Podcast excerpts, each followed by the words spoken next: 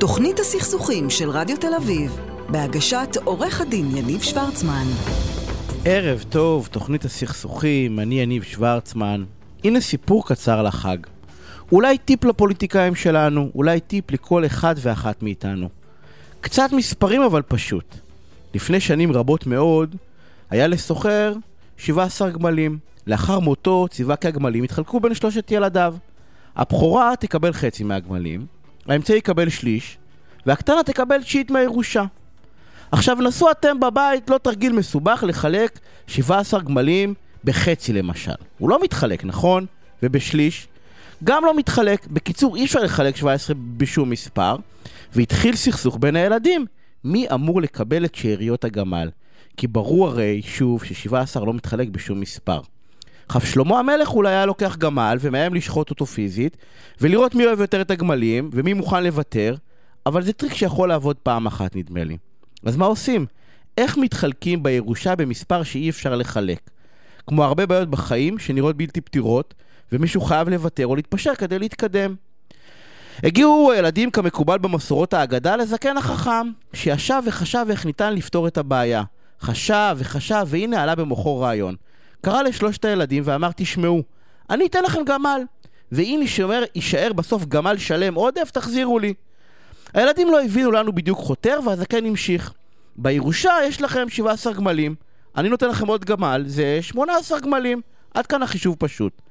הגדולה מקבלת חצי, כמה זה חצי מ-18? נכון, תשעה גמלים.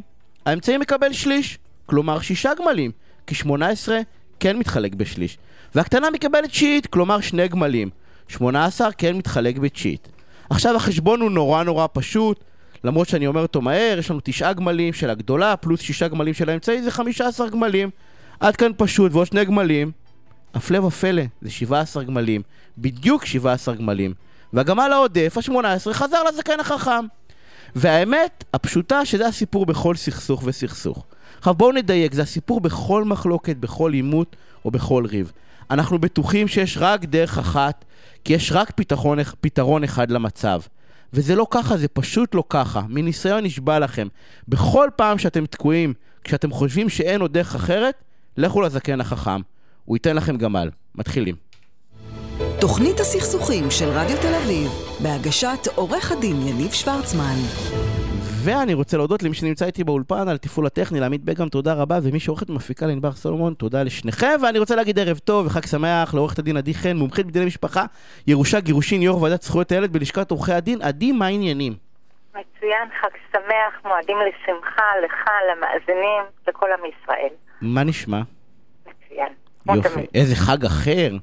בלי הגבלות, כן, זה כאילו אנחנו חזרנו מהר לשגרה, אנחנו כבר, כן, כבר אה, אפשר לחזור להתלונן על הארוחות האלה. אה, אחרי שהתלוננו שלא היו, תמיד צריך להתלונן. תשמעי, אנחנו מזמן כן. מזמן לא דיברנו על הוצאות ילדים. והרי את יודעת, בגירושין, אחת הסוגיות בעיניי הכי מורכבות, זה נשמע, זה דווקא הנושא של הוצאות הילדים. כי משתלבים שם כל מיני, אה, אני אקרא לזה שיקולים זרים אולי. אה, חלק מהשיקולים למשל זה הביטחון הכלכלי שלי. את יודעת, כאילו אם אני נותן יותר, אז אולי, רגע, איך אני, איך אני גומר את החודש? אני, זה דרך אגב, לא משנה רגע אם זה, ה, את יודעת, הגבר או האישה, אבל מצד השני יש את הביטחון הכלכלי של הילדים. ויש זוגות שחושבים שהנושא של המזונות משפיע על ההסדרי ראייה והשהות, אז אני אלחם שמה למרות שאני לא רוצה, כדי לשלם... בק... בקיצור, איך עושים את זה הגון קודם כל? מה, מה לדעתך השיטה לעשות את זה הכי הגון שיש? אני באמת, אה, במסגרת 24 שנות ניסיון, צברתי אה, כמה תובנות שאני אשמח לחלוק אותן עם המאזינים. קדימה. אז קודם כל, כמו שאני אגדיר את זה אחרת, נושא מזונות הילדים הוא התפוח האדמה הלוהט של דיני המשפחה. פה באמת יש לנו כל הזמן בעיות. השיטה לא עובדת טוב, כי השיטה מפנה לדינים הדתיים. ההיטלים על האבות, על, על, על מגדר מסוים, על על צד אחד זה היה קצת לא הגון, לא שווה, לא צודק, ולכן תמיד יש לנו פסיקה שמעדכנת ומחדשת ומנסה למצוא דרך. אבל כמה בעצם. למי שלא יודע, רק בוא נגיד את זה, תקני אותי אם אני טועה, שבישראל, דרך אגב, אני חושב בניגוד לעולם, כן? אבל בישראל כן. בטוח, אה, בעצם יש דיפולט, יש אה, נקודת פתיחה עוגן, שבו הגבר משלם. לפני שמתחילים בכלל דיון, מה, כמה, למה, גבר במיוחד בגילאים קטנים, משלם. טוב, החוק מפנה בכל מה שנוגע לדיני המזונות לדין האישי. למי שיש לו דין דתי, משתייך לעדה דתית מוכרת ויש לו דין דתי, אוקיי, אז הדינים הדתיים. זאת אומרת, לגבי יהודים הוא ההלכה, לגבי מוסלמים השריעה, לגבי הנוצרים הדין הקנוני, אוקיי? אז לפי, אצלנו אבא חייב במזונות חיוב אבסולוטי, אבסולוטי. לא משנה, יש לו, אין לו, עד גיל 6, אתה אבא, אתה חייב במזונות הילדים. אה, זה לא צודק. גם אחר כך אצלו אלף חיובים, אבל אנחנו נראה עכשיו, תכף, איך שבית משפט עליון ניסה לתת פרשנות מודרנית להלכה. אז קודם כל, אם אין לך דין דתי, יחול חוק המזונות, כללים אזרחיים. אם, אם יש לך דין דתי, אז חייבו את האבות קודם כל, וזה יצר הרבה תרעומת, הרבה אה, אה, תחושה של קיפוח, ובאמת, כאילו, נוצר מצב שנשים יכלו להרוויח יותר מגברים, וגם להגיש תביעות נגד אבות, כי הם חייבים בחיוב אבסולוטי. אז כמה תובנות שיש לי ככה כדי שתצלחו את תביעת המזונות. תחשבו תמיד על הצד השני, ותחשבו כשאתם רוצים לשלוח את הילד שלכם לאבא, אוקיי? תחשבו שגם הוא רוצה לקנות לילד מתנות, וגם הוא רוצה להאכיל אותו טוב. לא יכול להיות מצב שלגבות ממנו סכומים גבוהים, ולכן יהיה בבית, ולאבא לא יהיה ממה לתת לילד. אז בואו, קודם כל, מילת המפתח היא הגינות. בואו נשחק בקלפים הוגנים, בכללי הגינות, בתום לב. תחשבו כמה אותו בן אדם יש לו, כמה הוא באמת יכול. לא, אבל אתם, רק, רק אני אחדד את זה, אתם לא הגונים לבן זוג שלכם שאתם עכשיו לא סובלים אותו, שונאים אותו. לילד. אתם הגונים לילד, כאילו, אתם לא מענישים את האבא לצורך העניין, או את האימא, כן, תלוי בהקשר, אבל אתם לא מענישים את בן או בת הזוג, זה כאילו, צאו מזה, אתם מענישים את הילד שלכם באופן ישיר. תנו לילד ללכת לאבא שלו, כשהוא הולך לבית של אבא, אז יש לו אותם דברים כמו בבית של אימא. אותם דברים, ולא להיות במצב שהאבא משלם כמה אלפי שקלים מזונות, ואין לו כלום בבית, אתה פותח את המקרר, אין לו להציע מה שהאימא מציעה. ואין לו יכולת לקנות את הצעצועים ואת המתנות, וזה באמת, זה, זה, זה מצב ששמענו מהרבה מאוד אבות וחבל. אז דבר נוסף, כללי המזונות, איך בית משפט פוסק מזונות? בית משפט פוסק מזונות לפי צרכים הכרחיים של הילדים. ואחר כך צורך הכרחי של אותו ילד ספציפי. מה זה צורך הכרחי? זה הדברים הכי הכי בסיסיים כדי להתקיים.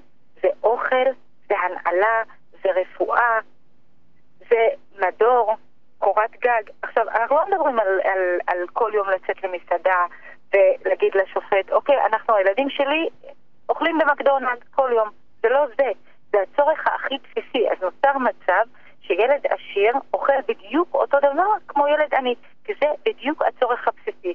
נקודה נוספת, אם חשבתם שלספק מדור, קורת גג לילד, אז אני יכולה לתחמן את הצד השני ולבחור דירה שהיא מאוד יקרה, אז לא, גם פה בתי המשפט שמו את הברקס ואמרו, אוקיי, נבחר לפי משהו שהוא סביר. זאת אומרת, אם יש לי, אם אנחנו מדברים על אה, אזור המרכז, אז אני לא אבחר בדירה של 8,000. אתה, אתה רוצה? תבחר אתה. תיסע בדלתא, בהפרש. אבל יחייבו לפי 4,500, 4,500, 5,000. נדיר שיחייבו יותר מזה.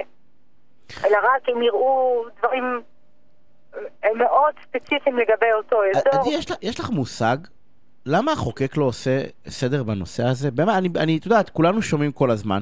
תראי, יש, אני, אני יכול לחלק בעצם, אולי אני טועה, את תחלקי, אבל אני אגיד מה נדמה לי. בסדר? יש כאילו, אני אקרא לזה אה, שלושה סוגים של, של זוגות. הזוג אחד הוא זוג שמסתדר ובא לגישור ומבין בעצם שהטובה של הילד זה שלכל הורה יהיה קצת בכיס, קצת כסף בכיס. ולצורך העניין, אתה יודע, זה לא משנה, מסתכלים על ההכנסות של שניהם ביחד, ויש איזושהי הסתכלות על כל המערכת כמערכת, בסדר? אה, כי בסוף הילד אה, צריך לגדול בשני בתים, אז זה, זה, זה, זה סוג אחד שגדל לשמחתי, אבל, אבל הוא קיים. זוג שני שלא מסכים והולך לריב בבתי משפט, וסוג שלישי שבאמת מתעלל באחד מבני הזוג, בסדר? כאילו או לא משלם או דורש. ואני בא ואני אומר, למה בתי משפט לא מת... למה המחוקק לא, לא מתערב? למה הוא מכריח את בני הזוג ללכת ולריב על הדבר הזה? זה, זה, זה קצת עניין מורכב, כי בכל מה שקשור לענייני המעמד האישי במדינת ישראל, אנחנו רואים חקיקה דתית בהרבה מאוד מהמקרים. ועד שנצא גם בעניין המזונות, מזונות הילדים, לחקיקה אזרחית, הדרך היא עוד ארוכה. בינתיים זה המצב. אנחנו מופנים לדינים הדתיים. עכשיו, ברשותך, חשוב לי רק להצביע על כמה נקודות מאוד חשובות. לצורך המזונות צריך שוב להבחין בין הדברים הבסיסיים, שאמרנו אוכל, רפואה, אה, קורת גג, לבין המותרות. מותרות זה אה, שיעורים פרטיים, אה, כל מיני דברים, אה, פלאפונים, אם כי מחשב היום, מחשב נייד, נחשב ל, ל, למצרך שהוא בסיסי לצורך חינוך. חוגים? בסדר? חוגים לא, לא, ממש לא. רק הדברים הבסיסיים, אוכל, רפואה, מדור, דברים כאלה. אוקיי. בסדר? עכשיו, אם את מקבלת השתתפות האבא בפעוטון או בצהרון, אז את לא תוכלי לתבוע גם דמי טיפול, אלא רק במקרים חריגים. עכשיו שוב, נחזור לגילאים. עד גיל 6 האבא חייב במזונות אבסולוטיים, לכן בתי המשפט, כדי לעשות צדק עם גברים ואבות, צמצמו את הצרכים הבסיסיים. בהתחלה, היום הרבה, בעבר בתי משפט פסקו 1,200 שקל, היום זה נע בין 1,400 ל-1,800 שקל, זה הבסיס. אוקיי? מעבר לגיל הזה יש לנו פסק דין שהוא מהפכני משנת 2017. פסק הדין הזה קובע מזונות לפי כללים אחרים. ניסה לתת פרשנות מודרנית להלכה. פסק הדין הזה קובע שיפסקו מזונות, להתחשב בזמני השהות, כמה שעות הילד נמצא אצל כל ילד, לפי זה, כי אם הוא נמצא אצלך חצי מהזמן, אז הוא צורך פחות מים אצל, פחות מים, פחות חשמל, פחות אוכל אצל האימא, אוקיי?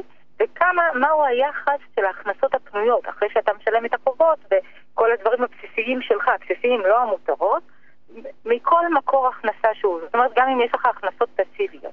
אז לוקחים את החלק היחסי של היחס בין ההכנסות של האימא והאבא, וזמני השהות, ומזה גוזרים מזונות. ואז נוצר מצב שאם יש לך ילד שהוא נמצא בזמני שהות כמעט שווים אצל האימא ואצל האבא, והאימא והאבא מרוויחים פחות או יותר אותו דבר, נוצר מצב שהאבא לא חייב במזונות, וזה עשה צדק עם, ה, עם האבות הגרושים. בתי דין רבניים מקבלים את הפסיקה הזאת? לא.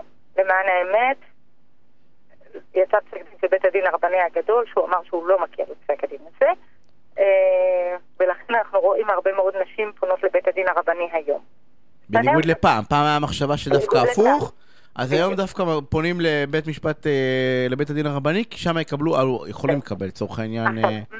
כן, מה נוצר? נוצר מצב חדש בעקבות פסק הדין של בית משפט עליון, שהרבה מאוד אבות גרושים התחילו להרחיב את זמני השהות שלהם עם הילדים כדי לצמצם את המזונות או לבטל את המזונות.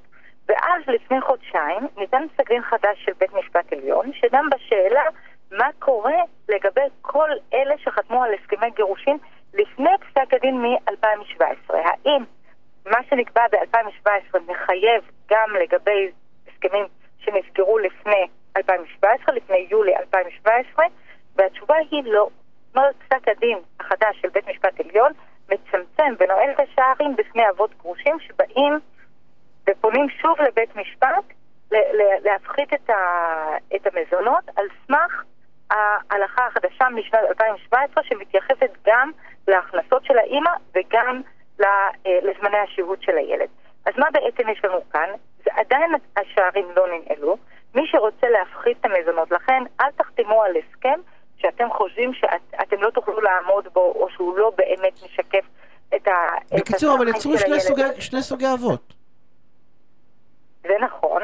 זה נכון, אבל עדיין, מי שרוצה להפחית את המזונות... אבל הוא צריך, צריך סיבה מיוחדת, לא מספיק, לצורך העניין, אם הם עם משמורת משותפת, מרוויחים אותו דבר, אבל הוא הסכים לשלם עוד 1,500 שקלים, לא, אני סתם, 2,000 שקל, זה בשום.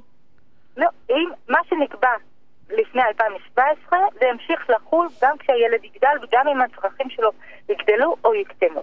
איך תוכל להפחית את המזונות האלה או להגדיל אותם? רק אם יש לך שינוי נסיבות שלא היה צפוי. מה זה שינוי נסיבות שלא היה צפוי? זה שינוי בזמני השירות. פתאום הילד הוא חצי חצי, זה לא היה קודם, או פגיעה בפוטנציאל ההשתכרות, סליחה, לא פוטנציאל ההשתכרות, אה, פגיעה גופנית ב, ביכולת ההשתכרות, זה לא יכולת זמנית, אלא יכולת גבוהה. זאת אומרת, אדם... נכות ש... או משהו. נכות בדיוק שלא מאפשרת לו לתפקד, אבל זה משהו שהוא קבוע. אם אנחנו למשל מדברים על הקורונה והחל"ת, אז לא ולא, כיוון שא', הקורונה היא תקופה זמנית, ב', רוב העובדים במשק קיבלו פיצוי כזה או אחר מהמוסד לביטוח לאומי. עדי, אנחנו צריכים לסיים. אמ, אני רק, אני רק בדעת, בתחושה הזאת, תמיד אנחנו מדברים, כי מזמן לא דיברנו על, על מזונות, זו סוגיה שהיא באמת משפיעה לאורך שנים, את יודעת, זה כמו משכנתה אה, לכל אחד מהצדדים. אה, בסוף מי שחושב שהוא פוגע בבן הזוג, בעיניי לפחות, הוא, כן, הוא לא מבין את הקרמה, הוא לא מבין שזה חוזר בבומרנג אחר כך, כי הילדים לא פראיירים. הילדים, הילדים בסוף, מב... הילדים מבינים, בסדר? הם מבינים מי גרם למי להיות עני.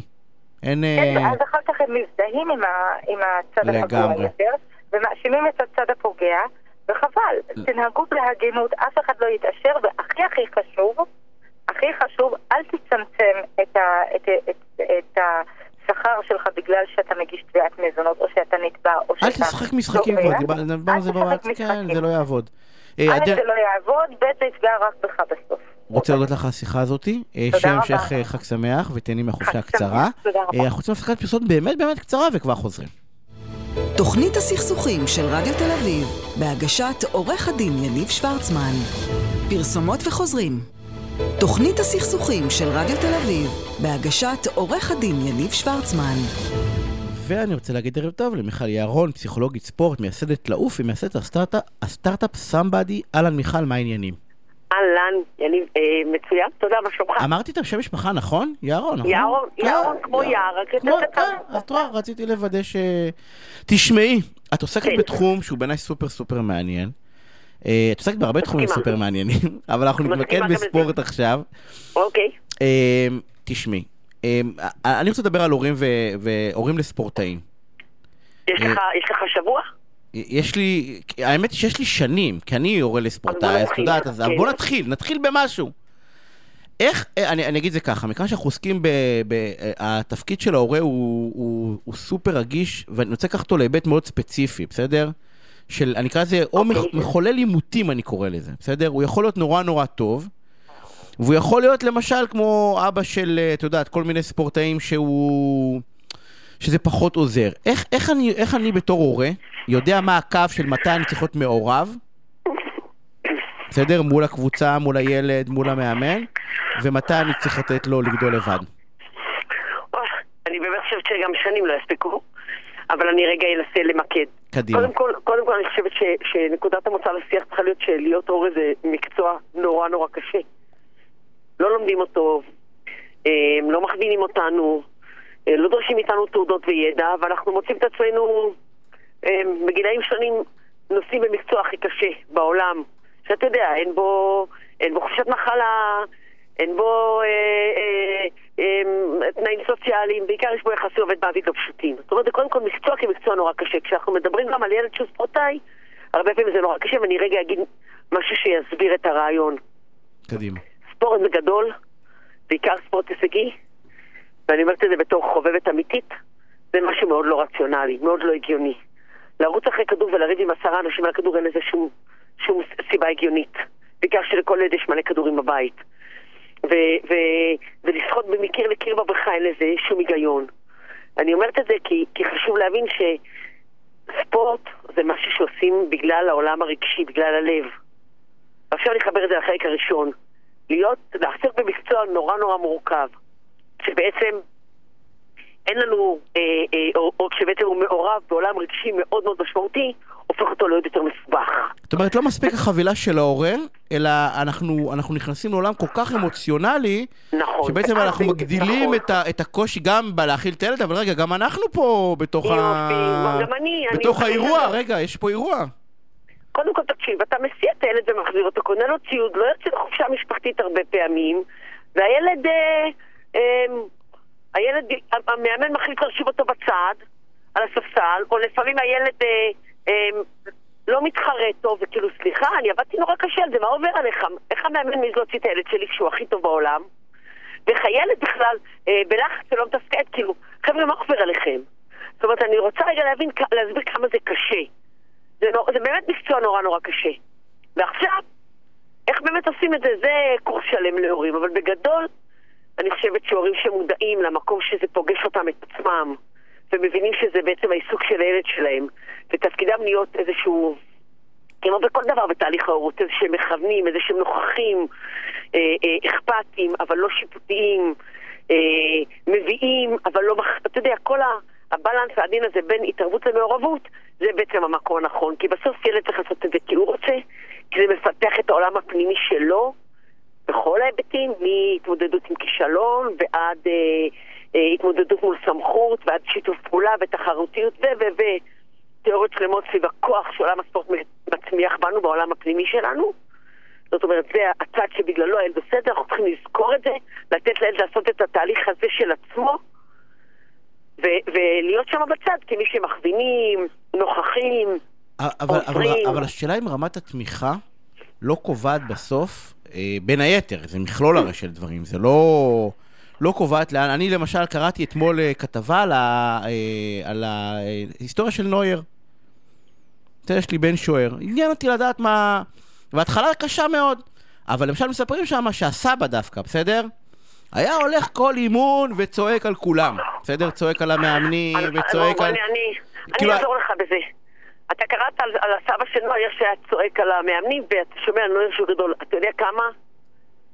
מאות, עשרות, לא רוצה להגיד מספרים, אלפים, אם לא עשרות ומאות אלפי ילדים, שהסבא שלהם, סלש האבא שלהם היה צועק עליהם, לא הגיעו להיות ספורטאים, ובמקביל אה, קלקלו את היחסים בתוך המשפחה, הפכו להיות אנשים שחוויה פנימית שלהם זה שהם מאכזבים, אה, מרגישים שההורים הם לא מקום להישען עליו. זאת אומרת, לקחת מקרה, אתה יודע, גם האבא של אחרת וויליאמס לקח אותם בגיל צעיר, ואנחנו רואים הרבה ספורטים שיש להם הורה שנוכח בצורה נורא דומיננטית. לעומת זה אתה רואה שהורים לא פחות טובים מנהל שלא היה להם הורה שתמך בצורה דומיננטית. אני לא יודעת אם נעימר, היו לו הורים שתמכו בו בכלל, או שבזכות הכדורגל הוא צמח. זאת אומרת, לקחת מקרה ולהסיק ממנו הלאה זה לא נכון, זה אפילו מסוכן. בעיקר שבאמת בגלל השילוב של העולם הרגשי בתוך עולם הספורט, אנחנו מוצאים הורים מגיבים לא בפרופורציות. זאת אומרת, הילד הולך לחוג ציור, האם הילד חוזר הביתה עם ציור, אז האבא כועס שהציור לא יפה? אין, אני מסופקת, אבל אם היה, הילד לא רץ טוב אחרי הכדור, או המאמן הוציא אותו, או, או אני סתם לך דוגמה מכדור, אבל מכל ענף ספורט אחר, אז אנחנו יכולים לראות הורים מגיבים רגשית בצורה מאוד חריפה. עכשיו כן, אני, אני אגיד לך, תמיכת הורים היא חשובה. אם זה בלהביא ולהחזיר, ואם זה בלהתעניין, ואם זה בלדאוג לציוד, ואם זה בכלל לייצר מערכת יחסים עם הילד סביב משהו שילד משקיע בו המון הזמן ואנרגיה. זה חלק מקשר. זה כלי נהדר לתקשורת. אתה יודע, אפילו אני אגיד לך ברמת האטרקציה, אימהות ש, שקשובות לעיסוק של הילד שלהם בספורט ומבינות, בתקשרות אימא ובן, הרבה פעמים במקומות שהם לא היו בתקשרות עם הבנים שלהם בצורה אחרת. אז לכבד ולהעריך ולבוא זה מהמם, ואני מאוד בעד לבוא למשחקים ולהיות נוכחים בתחרויות. אני חושבת שהרבה פעמים הורים לוקחים את זה למקומות לא נכונים בשני הצדדים, או בהתעלמות יתרה, או במעורבות יתר. כן. ויש קו שאת כן יודעת אבל לשרטט אותו נניח? מתי כן אה, צריך נניח מעורבות שאת יודעת שהילד כן, כאילו, כי הרי הילד לא יודע מתי זה קשור לקבוצה או למאמן, נניח שחייה או נניח ג'ודו, את יודעת, אנחנו שומעים תמיד רק את הסיפורים, כן? כאילו של המאמן לא אהב מישהי ג'ודאית אז היא לא נמצאת בנבחרת, יש כל מיני, הרי את יודעת, בתוך ה... כמו בכל כן. כל ארגון, דרך אגב, זה יכול להיות בכל ספורט, יש פוליטיקות, דרך אגב, של מאמן מתחבר לשחקן לגמרי, או לא. לגמרי. איפה, איפה עובר הגבול בין ה... אמרת לא להיות, את יודעת, כן... הגבול עובר כמו בהרבה דברים של הילד בתוך מערכות אחרות. כשילד בגן אתה תדבר עם הגנן, וכשילד בי"ב אתה תשלח אותו לעמוד לבד מול המורה. ככה גם בעולם הספורט, שילדים צעירים, המעורבות צריכה להיות מעורבות יותר גוננת, לדעת שקורים שם דברים נכונים וטובים ושמכבדים אותם ומתנהגים אליהם יפה והמאמן לא מעליב. וכשילד בן 13-14 והמאמן בחר לתת לו פחות דקות, זה כבר אה, משהו שילד צריך ללמוד להתמודד איתו. וכשהילד בן 17 אה, הוא כבר צריך לעמוד מול המאמן וההורה צריך להיות מאחוריו בבית אולי לאבד איתו את המידע. זאת אומרת, כמו בהרבה תחומים אחרים, שאנחנו מכווינים את הילדים שלנו לעצמאות ולצמיחה, ככה גם בעולם הספורט, שאנחנו צריכים לזכור שעולם הספורט הרבה פעמים פוגש אותנו במקומות האישיים שלנו, לאו דווקא, מול, לא, לאו דווקא במקום האישי של הילד, אלא משהו שאנחנו חווים, בפנטזיות שלנו, ברגשות שלנו, בערכיות שאנחנו שמים, האם אנחנו טובים או לא טובים סביב מה שהילד עושה. ואז בעצם שם, אם אנחנו מתבלבלים, אנחנו חורגים למקום שהוא לא נכון. אבל כן, אני חושבת שהורים צריכים להיות מעורבים, שני ההורים דרך אגב. בהרבה בתים אנחנו רואים שיש הורה אחד שתופס תפקיד, והם צריכים להיות מעורבים אך לא מתערבים, נוכחים, קשובים, אה, לדעת בעצמם להתמודד עם החוויות הרגשיות שזה. שהם פוגשים, שזה מפגיש אותם.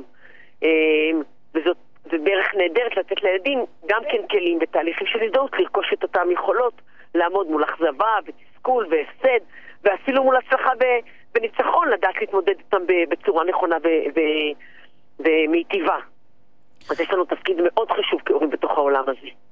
בתחושה שלך, במי שאת מלווה, את חושבת ש... כי דיברנו על כל מיני דוגמאות, את נוער ואת נאמר נתנו, ואת חושבת שה...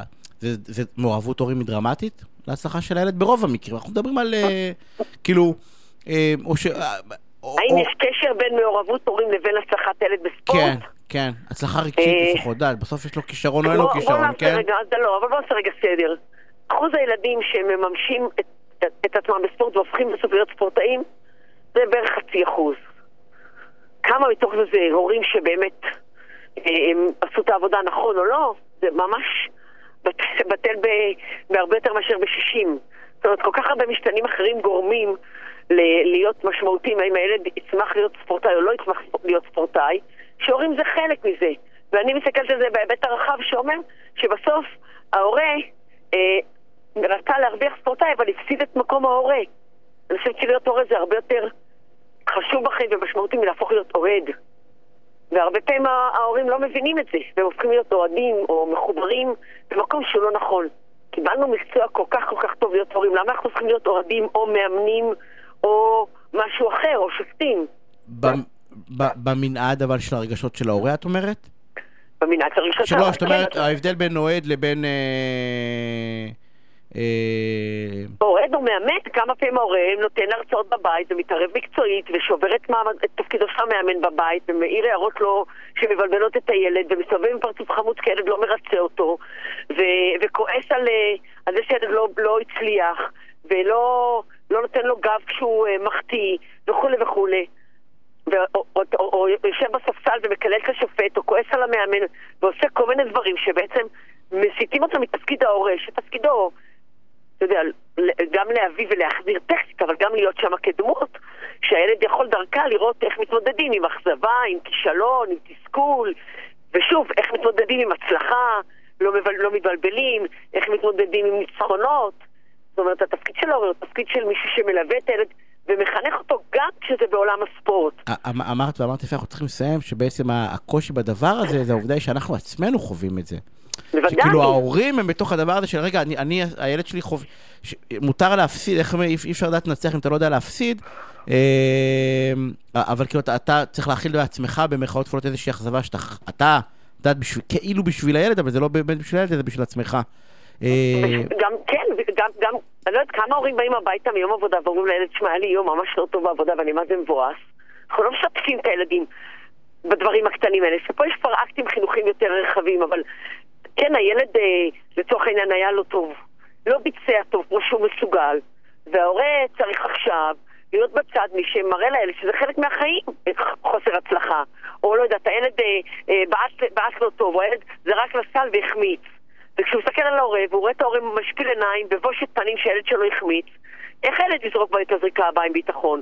אבל אם ההורה באמת, מבחינה אמיתית, מסוגל לשאת, לא במילים, באמת מסוגל להבין שההחטאה עשה לי חלק מהעניין. ואין לו אישו עם זה. ילד מסתכל רואה הורה, וחווה את ההורה בתהליך מקביל כהורה שמכיל את זה, יזרוק את הזריקה הבאה לסל גם. שוב, זה רק גורם אחד, יש את המאמנים וכו' וכו'. חייבים לסיים. את רוצה ללכת פינה סופר מעניינת תתקשר אליי מאוחר, טוב, אני אמשיך איתך את השיחה. נהדר. אה, מיכל, תודה רבה. חג אה, שמח. חג שמח, ואני רוצה להגיד ערב טוב. לעמוס חגי, מורה רוחני וחוקר תודעה, סופר ומייסד משולש דרך חיים המאפשרת לממש את הפוטנציאל האנושי באמצעות טיפוח התודעה. עמוס, מה העניינים? בסדר, מה נשמע? נהדר. תשמע, אני... אה, אנחנו יכולים לדבר על אושר, בסדר? זה מי ש... אנחנו יכולים לדבר על אושר. למה אנחנו יכולים לדבר על אושר? כי אני את כל מה שאני עושה בחיים, אני מתעסק בסכסוכים הרי, אף אחד לא, אני לא יודע אם, לדעתי אמר את זה בעבר, אני עושה את זה כדי שאנשים יהיו יותר מאושרים. ברגע שאנחנו יודעים להתמודד עם עימותים, ועם סכסוכים ועם ריבים, אנחנו יותר מאושרים, כי אנחנו פחות עסוקים ברע. ואז עולה השאלה בעצם, מה זה אושר? לגמרי. אז אה, כן, באמת זו שאלה, ואני יכול להתחיל ולהגיד שבאמת זו שאלה שעשו עליה אין ספור מחקרים, וכל אחד רואה את זה מהזווית שלו ומהכיוון שלו. והייתי רוצה באמת להתחיל עם משהו מאוד מאוד בסיסי, עם איזשהו רקע, שאנחנו אה, כבני אנוש, אנחנו יצורים שהם יצורים קודם כל ביולוגיים. והבסיס לדבר הזה אומר לנו, מלמד אותנו שבעצם כל יצור חי באשר הוא רוצה לחוות עונג ולהימנע מכאב. אם אנחנו לוקחים את זה למקום שלנו, זה רוצה לחוות אושר ולהימנע מסבל, אם תרצה. והבסיס להבין בעצם את הדבר הזה, זה לקחת כל דבר אפילו שנמצא מולנו, אם זה, אתה עכשיו נמצא באולפן, אם זה שולחן לדוגמה, אוקיי? הדבר הכי הכי בסיסי שיש, ולהתחיל להסתכל עליו ממקום עמוק יותר. זאת אומרת, לבוא ולשאול ממה עשוי השולחן הזה. אז אם אנחנו מסתכלים ברמה הכי בסיסית, אנחנו יכולים להגיד שהוא עשוי מאולי ברגים ואולי עצים והדברים הכי בסיסיים, אבל אם אנחנו מסתכלים עליו במקום עמוק יותר, אנחנו יכולים להבין שהשולחן הזה עשוי גם מהעץ שנקרט, וגם מחוטב העצים שקרט את העץ, והשמש שחיממה את העץ, והגשם שהשקע את העץ, וכו' וכו' וכו'. אבל, לא... אבל עמוס, זאת מחשבה נורא מורכבת לעולם הנורא חומרני שלנו. נכון. בעולם המערבי והמהיר, אני, אני רוצה להיות מאושר, אתה יודע, אני אין לי זמן להתחיל להסתכל על שולחנות. לגמרי. אני, אני רוצה שיהיה לי מעניין עם עמוס, ואני רוצה שיהיה לי מעניין קודם עם מיכל, ושהחבר'ה יהיו פה נחמדים, וכאילו אני רוצה להיות אני רוצה להיות מאושר. לגמרי, בהחלט. אז אני אגיד, אם אני אשלים בעוד שנייה את הדוגמה הזאת, אנחנו מגיעים בסופו של דבר, מגיעים לחוק יסוד, חוק טבע אם תרצה, שהכל נמצא באחדות, אוקיי? ואם אנחנו לוקחים את הדבר הזה לחיי היומיום שלנו, אנחנו יכולים לבוא ולהגיד שאושר זה שינוי השקפה. זה שינוי השקפה של האדם ממקום של אגו ונפרדות למקום של אהבה ואחדות, אוקיי? אז אם אנחנו רוצים לחזק את הדבר הזה לחיי היומיום שלנו, זה לבוא ולשנות את אורח החיים שלנו, את כל מה שאנחנו עושים בכל רגע ורגע, ולפעול ממקום של אהבה, אוקיי? אבל, אבל איך, איך, איך מגיע, אני למשל אתמול חושב על השכן שעשה לנו מסיבה עד 11 וחצי בלילה, אני פחות אוהב אותו. פחות וזה פג, פגע, לי, פגע לי באושר. דוגמה מעולה, דוגמה מעולה. אז כשאני בא לאותו שכן, יש לי אפשרות, מה האפשרות שיש לי? לנקום בו, נכון? לנקום בו, להתקשר ל-106, אתה יודע, יש כל מיני... להתקשר ל-106, להיכנס בו, נכון? בוא נגיד ונדבר בשפת העם, להיכנס בו, נכון? עכשיו נשאלת השאלה, מה הדבר הזה מביא לנו? כי מה רוצה להיכנס בו? האגו רוצה להיכנס בו, נכון? איך הוא עשה לי והוא לא מתבייש והוא פוגע בי וכו' וכו'.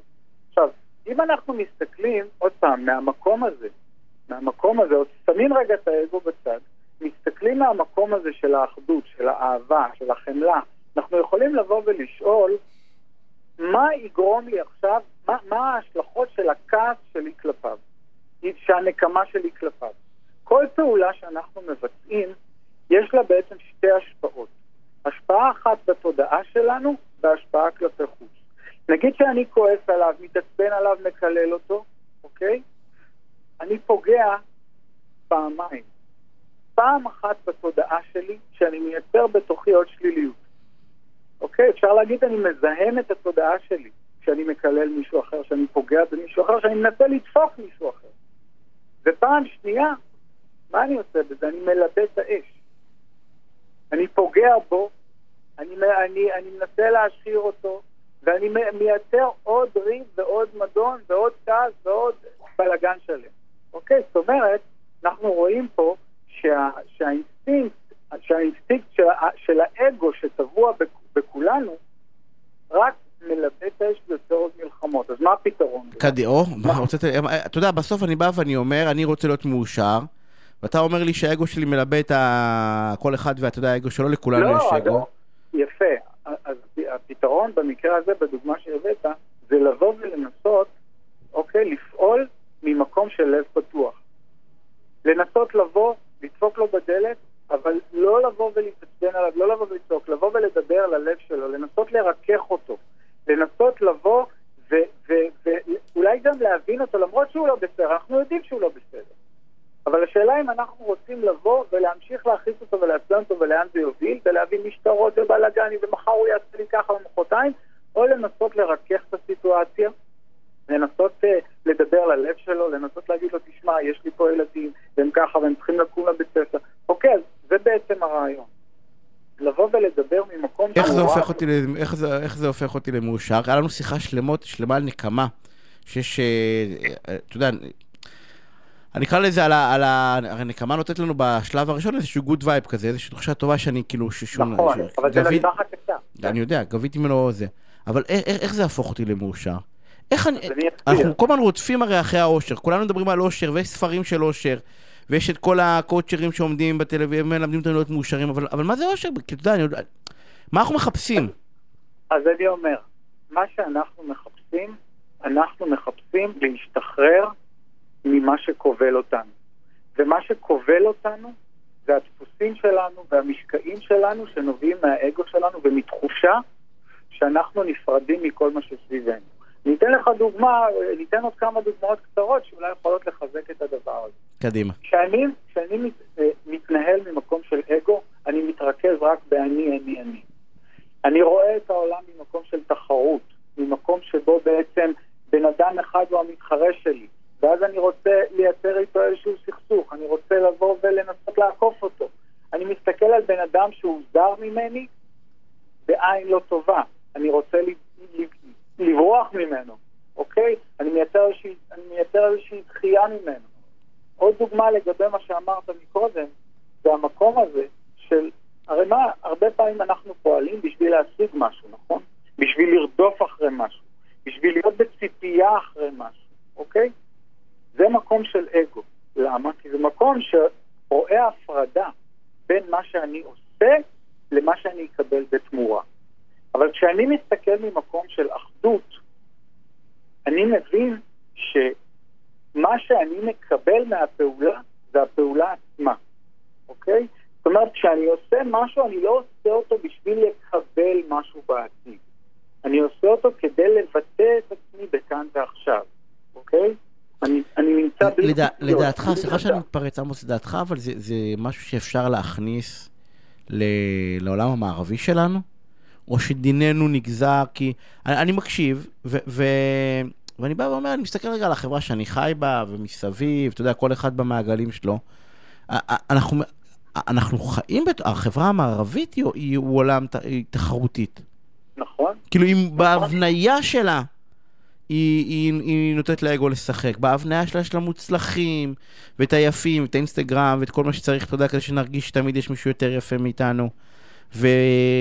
וכאילו עובדים חזק חזק חזק על כל ההיבטים האלה, שאנחנו לא מסוגלים להתנתק ולהיות באמת מאושרים. נכון, בסופו של דבר יש אמירה מאוד מאוד חזקה שבאה ואומרת שעד שכולם לא יבואו וישתחררו מהאגו הזה, כולנו נישאר באגו הזה. אבל לכל אחד מאיתנו יש יכולת להשפיע באמצעות כוח הבחירה שלנו בכל רגע ורגע, אוקיי? הדבר, ניתן לך דוגמה מאוד מאוד ספציפית, בכל אתגר שיש לנו, אוקיי? יש לנו את היכולת לבחור, יש איזשהו מרווח בתוכנו, בתוך התודעה, בין הגירוי לתגובה. אנחנו כרגע, אה, הרבה מאוד מהאנושות מתהלכת על אוטומט. על אוטומט, זאת אומרת, מישהו עשה לך משהו, אתה רוצה לנקום. מישהו עשה לך זה, אתה רוצה לפגוע בו, אוקיי? אבל יש לך, זה, זה, זה המודעות ש, שנמצאת באדם ולא נמצאת בחיה. המודעות הזאת מייצרת איזשהו מרווח בין הגירוי לתגובה, ואתה יכול להיכנס בתוך המרווח הזה ולבחור בפעולה מודעת. מה שאני, מה שאני אומר כל הזמן, זה, זה בשבריר שנייה הזה, לפני שאנחנו מגיבים, לשאול את עצמנו שאלה מאוד מאוד פשוטה. כיצד האהבה הייתה בוחרת להתבטא דרכנו כעת, אוקיי? זו שאלה קטנה. אנחנו בש, בש, בשאלה הזאת נהיה חייבים לסיים. אני רוצה להגיד לך שתוך כדי שיחה איתך, אני חושב כמה אני לא בסדר, כי אתה המונחים של אהבה, ושל, כאילו, כמה הם כאילו זרים לתוך השיח שלנו. כן. אמ, אבל, אבל זה זרים, זרים, אתה יודע, מדבר על אהבה, כאילו, מי, מי, אבל אנחנו חייבים לסיים. אני רוצה לדעת אותך על השיחה הסופר מעניינת הזאתי. אה, אנחנו רוצים הפסקת פרסומות קצרה, ומיד שווים עם, עם פרק ב' של השיחה משבוע שעבר על גישור, על סיפור גישור, על הלקחים ששווה ממש לכולכם להישאר ולשמוע. כבר חוזרים. תוכנית הסכסוכים של רדיו תל אביב, בהגשת עורך הדין יניב שוורצמן. פרסומות וחוזרים. תוכנית הסכסוכים של רדיו תל אביב, בהגשת עורך הדין יניב שוורצמן. ואני רוצה להגיד ערב טוב לעורך דין יגאל בורחובסקי, מגשר בכיר, בורר בכיר. רגע, יגאל, תיתן לי לסיים. יו"ר ועדת יישוב הסכסוכים הארצית, גישורים ובוררויות של לשכת עורכי הדין, מייסד המשרד בורחובסקי ושות', ועכשיו תגיד לי, יניב. שלום עורך דין שוורצמן. תודה רבה, כמה פעמים אנחנו עושים את התרגיל הזה, וכל פעם אתה מפריע לי להגיד, לתאר את הכבוד שמגיע לך, נו באמת, יגאל. מה שלומך? נהדר, מה נשמע? חג שמח. חג שמח, אה, מקווה שאתה נהנה בחופשה הקצרה הזאת שיש לנו. אה, תשמע, אה, שמעתי שאתה... ששמעת את השיחה קצת על העושר, כן. ואתה חושב קצת אחרת. אה, לא יודע אם אחרת, אתה יש לך איזשהו אינפוט נוסף לעניין הזה. אני לא, לא, אני, אני לא רוצה להגיד דברים נחרצים מדי, כי, כי המרואיין הקודם, איש מעמיק, וכבודו במקומו מונח, אבל אני כן חושב שלדבר איזה התנצלות על- פולנית אני חייב לבוא ולהגיד, שלדבר על, מותר אה, לחשוב תודה, אחרת. אה, שבורוכובסקי, אתה יודע, זה, זה, זה, זה לא, לא, לא רחוק מהמציאות להאשים אותי שאני פולני. כן. אה, מבלי לפגוע- לפגוע בכבודו של אף אחד, מה דעתך על כן, העניין של? אני, אני נורא הייתי שמח אה, להגיב מאהבה בכל תגובה שאני... אה, אה, בכל מקום שאני אה, פועל בו. אבל אני בן אדם ואני הרבה פעמים לא מגיב מאהבה.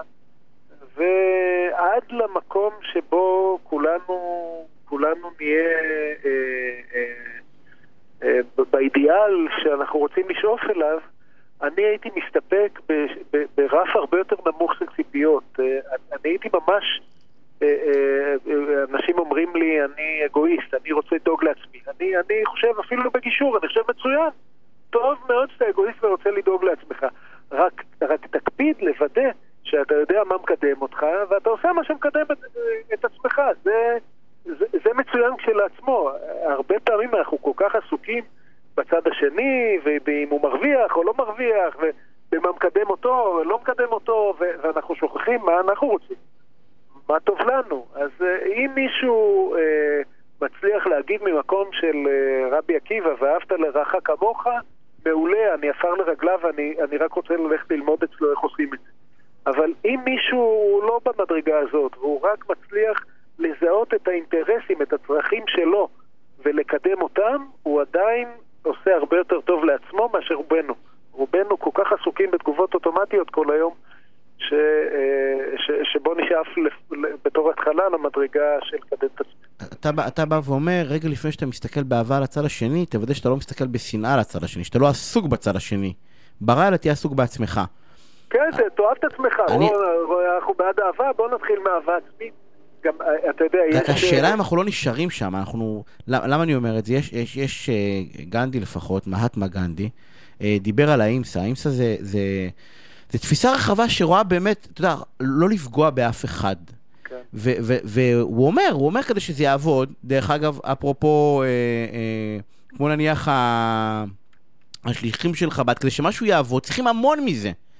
והשאלה אם אנחנו לא באים, אם, אם יגאל לא בא ואומר, תשמע, בוא, הכל, עד, עד, במק- עדיף בר, ברמת, אה, אני אקרא לזה ברמה הנפשית, רגשית, תודעתית, ווטאבר, בסדר?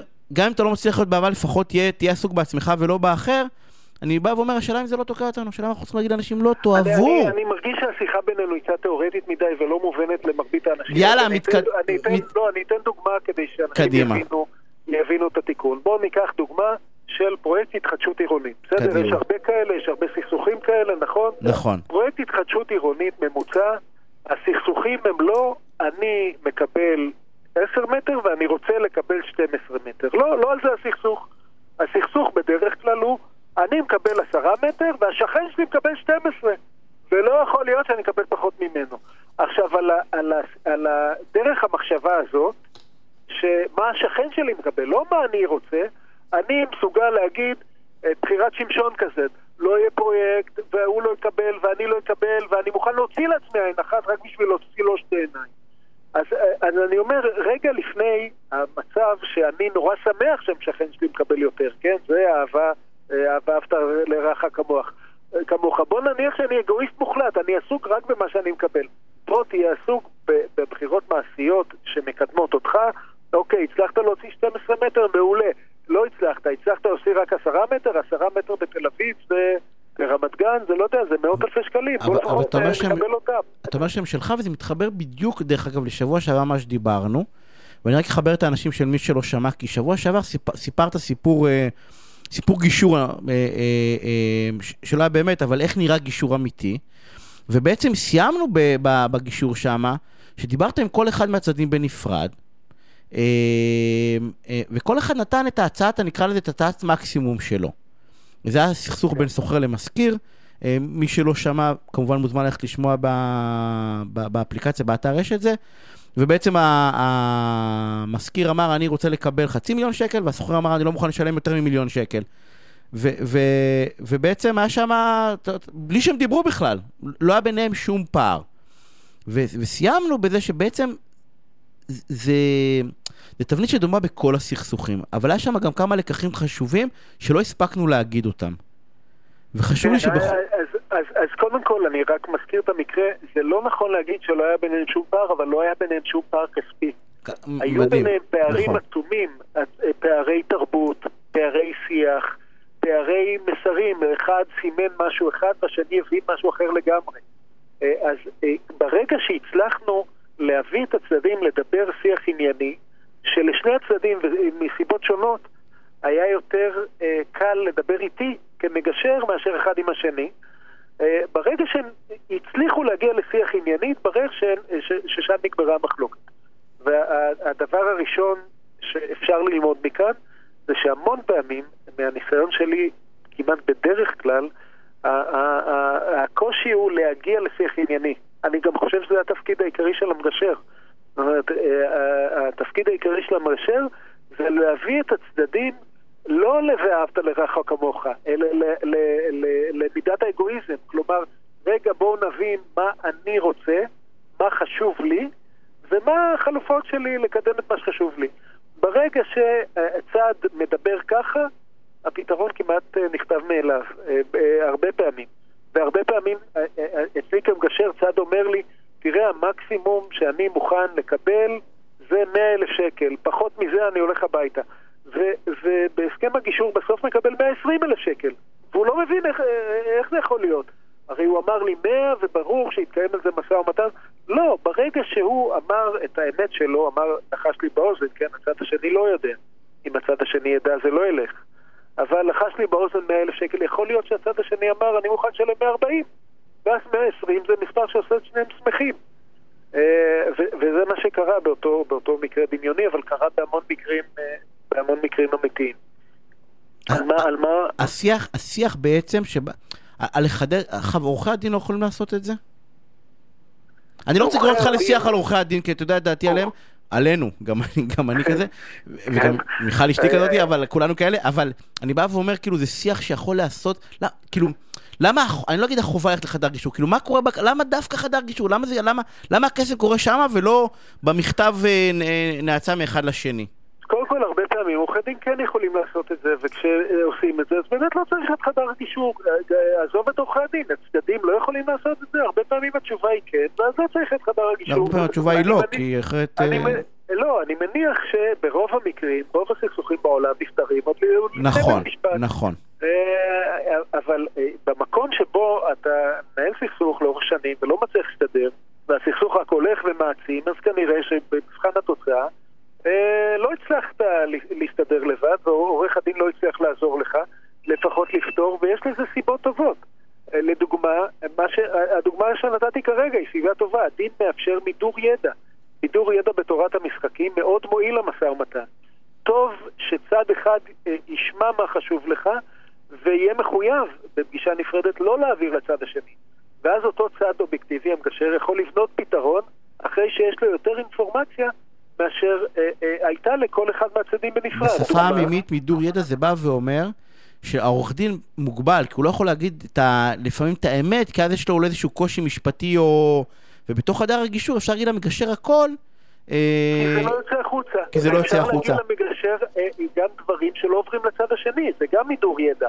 אה, לדוגמה, נניח שאתה רוצה 100 שקל, או 100 אלף שקל. משפט, יגאל, כי יש לנו 20 שניות.